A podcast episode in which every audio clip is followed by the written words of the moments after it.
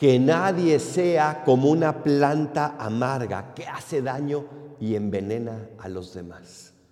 Qué fuerte, pero a la vez qué realista y a la vez también qué hermosa invitación nos hace la carta a los hebreos. Ser una planta amarga. ¿Alguna vez has probado algo amargo? ¿Alguna vez te has metido una hoja amarga en la boca? Uno la escupe enseguida, no la aguanta, porque la amargura genera rechazo.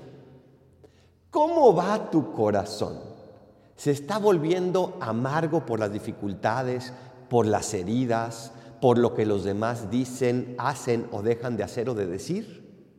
¿O por el contrario, es como esa miel tierna, suave, cercana, agradable? Cuando pensamos en personas amargas, siempre pensamos hacia afuera, pero tal vez yo me estoy volviendo amargo, porque las dificultades de la vida muchas veces son fuertes. Vamos a cumplir, y en algunos países ya cumplieron, un año de pandemia. Y es fuerte. Y si no estamos atentos para alimentarnos con la ternura de Dios, puede ser que nos estemos amargando.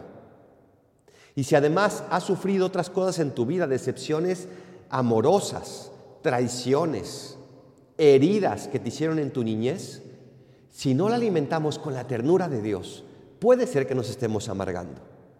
El camino para no amargarse es acercarse a ese dulce corazón de Jesús, que fue herido por nuestros pecados y que sin embargo no pierde la dulzura, porque no pierde el amor.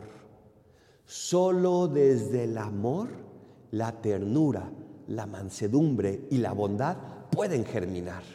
Solo desde el amor podemos curar cualquier herida. Solo desde el amor se puede arrancar cualquier amargura de nuestro ser.